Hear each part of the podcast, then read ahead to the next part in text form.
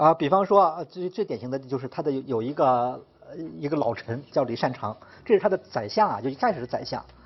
是算是他比较最最最重要的一个秘书了，就等于是这个人是和从一开始就跟着他的，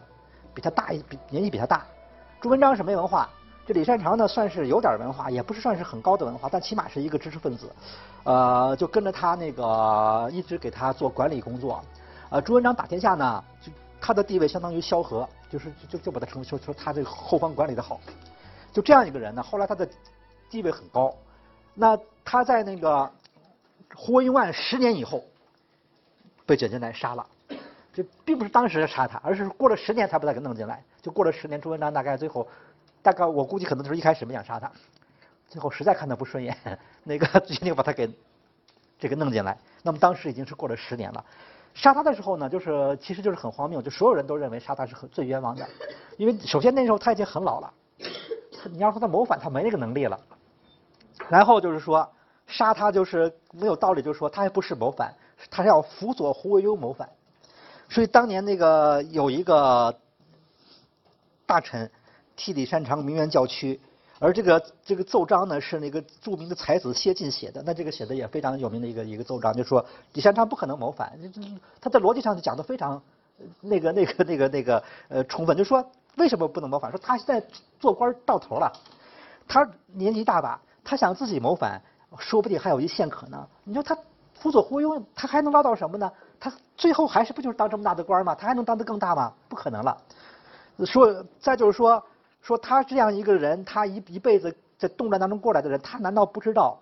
打天下有多困难？想夺取皇位几率太低了。他亲眼看到多少人，就是那种做皇帝梦的人都垮掉了，难道他会轻易冒这个险吗？他当时已经那么老了，反正就是这个辩辩驳的都非常有理。呃，那朱元璋到底为什么对他不满意？我们现在不太清楚。呃，但是你朱元璋的个性呢，恐怕就是你要惹起他的不满意很容易。呃，就是那个他有一次，反正有一个资料说，他自己说过，他说他说李善长这人呢，他说他跟着我这么多年嘛，阴阳正义，凡事皆待朕发端，念或有过则归责于君父。你这个话你看就知道，就这李李善长是比较怕他的，就什么事儿不拿主意，跟着他十九年的，什么事儿都说天你你说怎么办就怎么办。呃，那个什么意见问他就说，那肯定是说我有几个方案，你觉得怎么样？他就说都行。那个，你你就说你你完全是皇帝认为哪个行，他就跟着附议，就他不愿意拿主意。啊，那对于对于朱元璋这样一个人呢，他的性个性比较强的人呢，他不拿主意是对的，他老拿主意，朱元璋就会生气了。他老不拿主意也不行，说小偷老不拿主意，不担责任啊，就什么事儿都到时候出了事儿都赖到我头上。所以就是这样也这样他也不高兴。所以说，像朱元璋这种人，呃，他这种性格的人，我们其实生活当中会也会碰到不少。就这你要碰到这样的领导，你就很倒霉啊。那这个很难，就工作不好做了。就他怎么着都不行，你这样也不行，那样也不行。这就是那个胡惟庸案。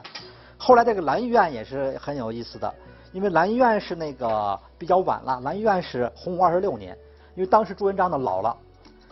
呃，他就觉得这些功臣啊，功臣他也有那么，嗯，也有个年龄差别。那些老功臣被他杀差不多了，但是又有一帮少壮派，就这些人当年打天下的时候呢，还是比较年轻，当然也比较勇敢能打。到这个时候呢，已经上来了，占据了重要岗位，但他觉得这帮人靠不住，还准备再收拾他们，造出来这个蓝玉案。蓝玉案呢，他就是这个主人公大将军蓝玉，当年是一个属于的少壮派的将领。这个人呢，反正也有点问题。就是性格比较粗，反正就是说好多事儿都让朱元璋生气，那就事事儿很多，所以最后积压的这个这个到最后就爆发这么一起大案。但这个案子呢，又又卷入很多人，卷入的人呢，最后被做了一根本本口供，叫做《逆臣录》。哎，这书有点意思，就是这个书是过去我们不太知道的，因为这个蓝玉案呢，当时因为等于你杀这么多人，你你总得有个交代吧，呃，让老百姓知道什么的，所以他。也做了一部分口供，就说这些人谋反。口供你可以看一下，那都是千篇一律，反正看上去不大像真的。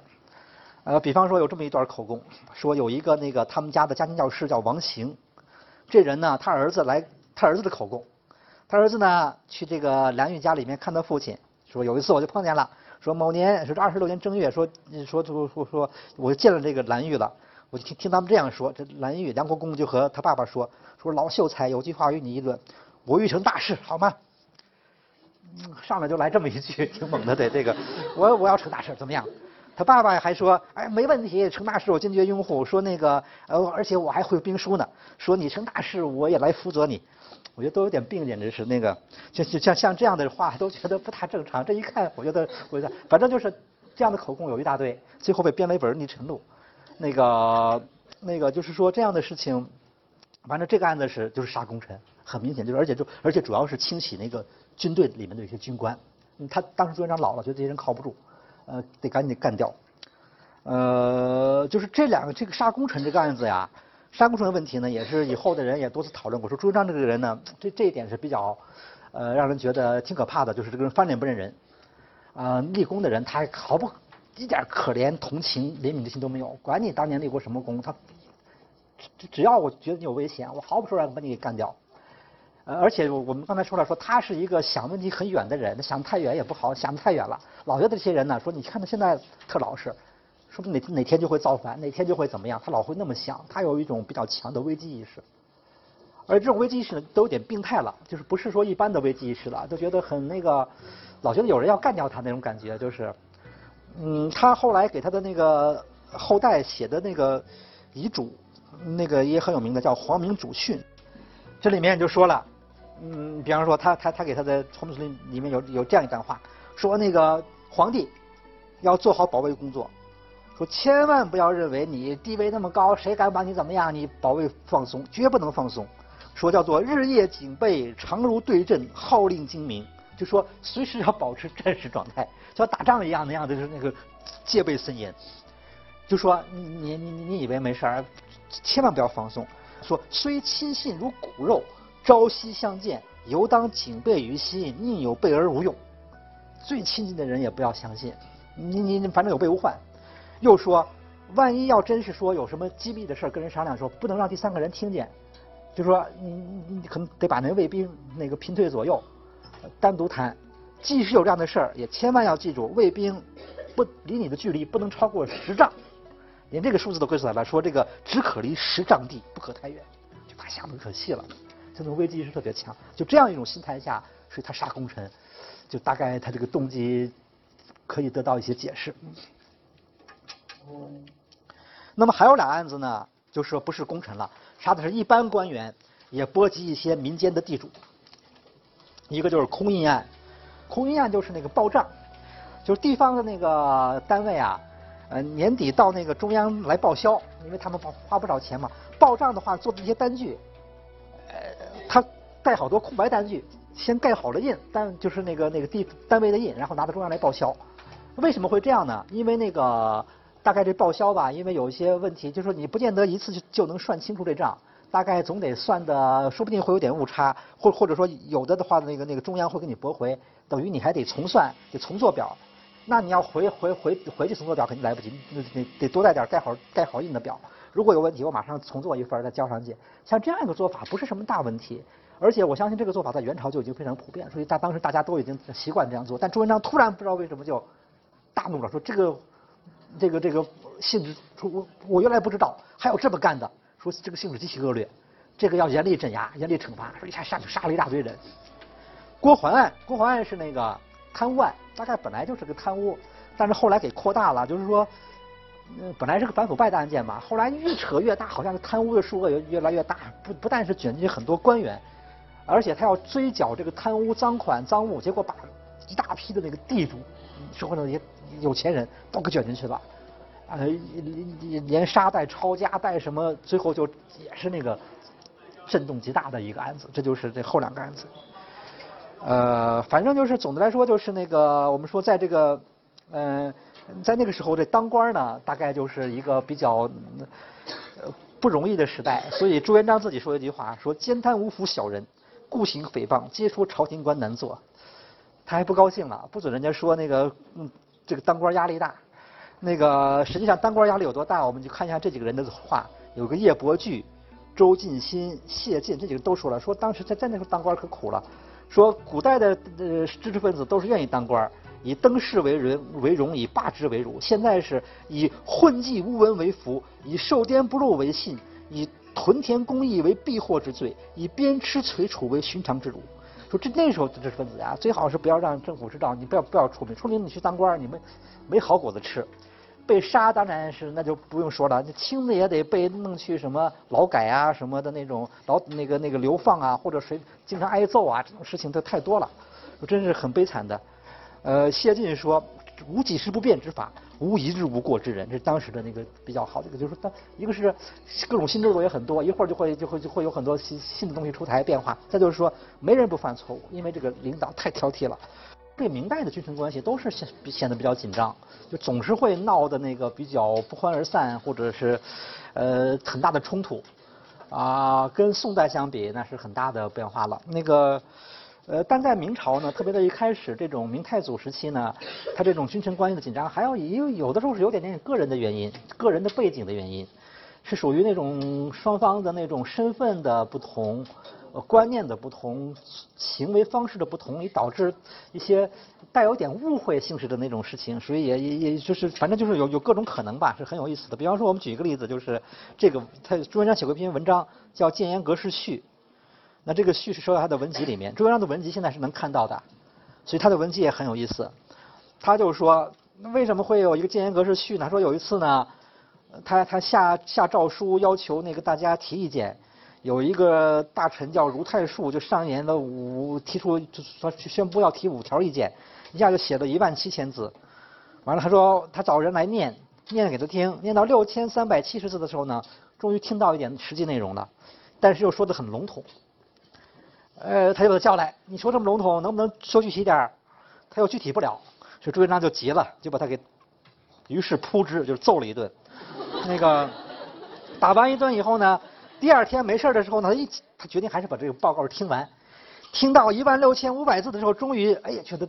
好好像是有有内容了，哎这五件事终于听到了，而他认为还认为这五件事说的还有道理，五事中四事可行，他马上就把这事布置下去，说你们照他这个几个办，所以他还挺感慨的，他说这个为君难而为臣不易，这个他说你看这个这个人被我揍了一顿，其实他呢意见提的是对的。啊，但就坏就坏在他写了一万七千字，是前面一万六千五百字都是虚的，到最后才进入这个这个主题，呃，他就大大所以所以朱元璋颁布了谏言格式序，就是说谏谏言格式这样一个小册子，大概就是要求以后人提意见，就说你你有些固定的就就就是你最好上来就就说问题，呃，这就是他作为一个呃他的那个和知识分子官员那样的一种一种。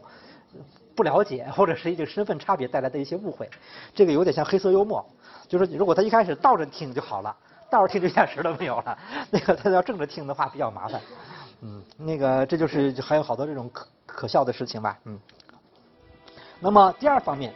就是大明律和大诰，就是主要讲法典。那么这个时期呢，这朱元璋是很重视法律建设的，啊，首先是颁布了一个正规法典《大明律》，随后又颁布了一个特殊的法典《大诰》。那么这个大明律呢，是整个有明一代沿用的，呃，甚至于影响到清朝，清朝的大清律也是跟大明律差不多的，呃，内容基本一致。所以呢，那个我们这大明律这个很重要，而且我们以后呢还会专门讲大明律，到了那个呃后面我们有课会讲到法律，还会提到的。在这里先介绍一下，这大明律特点呢就是这样，有一个薛永生，这是清朝晚清人，他写过一本。编过一本《唐明律合编》，这是一个法制的一个重要著作，就把唐律和明律呢放在一块对比较，看看他们这个这个差别。他对的结果就是说，唐律多就事论罪，不肯搜求别端，犹有忠厚待人之意。说唐律总总的一个精神呢，相对来说是比较宽松的，是留有是有点余地的。明律呢，就好像比较苛，对人要求很苛刻，无事不方其作弊，虽有不免苛细之处，就是说好像就比较严一点。再就是。关于凡是那些跟对统治没有直接危害的罪，唐律判的还就是明律都比唐律还要判的轻，但是对统治直接有危害的罪，明律比唐律判的更重。这个呢，他说了一个话，他说叫做这个概括也很有名，轻其轻罪，重其重罪。唐律里面判的轻罪呢，明律比他更轻；唐律判的重罪，明律比他更重，就把这个档次拉这个这个区分度拉得更开了。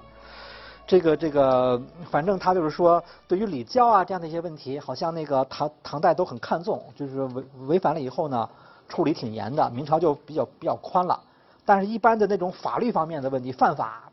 就是就是刑事犯罪，这个这个这个明朝会判得更重。就说他说感感觉到在唐代还是有点那个先礼教后刑法，而到明代明显的是重刑法轻礼教了，他有这样的一种感觉。反正就就是这就是明律的特点。呃，那这个呢，我们以后还要再提，我们不讲了。我们讲讲这个大诰。大诰是一部特殊法典，呃，就是那个就朱元璋要整顿社会、改造社会，对于这些各种各样的违法犯罪行为，他不能容忍，他要那个那个那个从严治理，所以他选了一些案例，就编成大告。大告是这样，编过大告，编过续编，编过三编，还编过一个呢，大告五臣。就是有一批是专门是军人的那个案案件，军队军官的案件，编了以后呢是给这个呃军队官兵看的。其实大告里面分成四个部分，大告也是朱元璋亲自一手写的，他挑的案例，他加的说明，所以大诰和皇明祖训这两个书是反映朱元璋思想最好的东西了。那个就是原汁原味的那样子的，就是。呃，你比方说啊，他在这个大诰五臣，他有个序，他专门讲的说，因为我的大诰五臣是给武军官看的，所以我完全用白话写，啊，我我不用那个简易文言文，他的文言文也写不了太太深，他就是简易文言文。他说我现在给你们军官看啊，怕你们文化低，我用的是白话写的，让你们好好学习。说这个这这是给你们对你们是有用的，不是害你的。说你要好好学。说将来呢出了出了事情的话呢，我就得问你了。这书你看过没有？能记几条？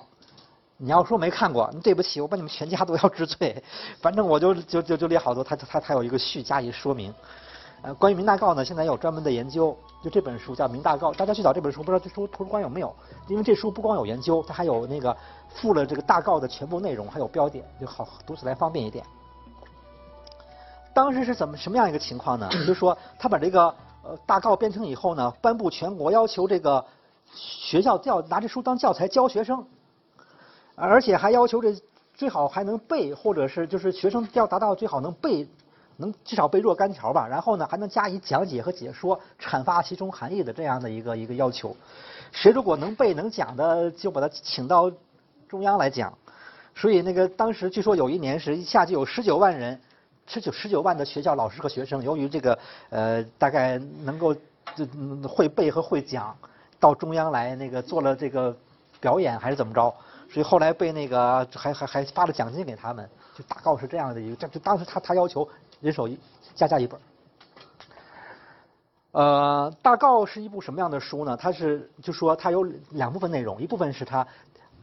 挑一些案例，这些案例呢都是那个判的很重的，判的轻他不挑，他就说，嗯，就说有些案件你要按照大明律来判，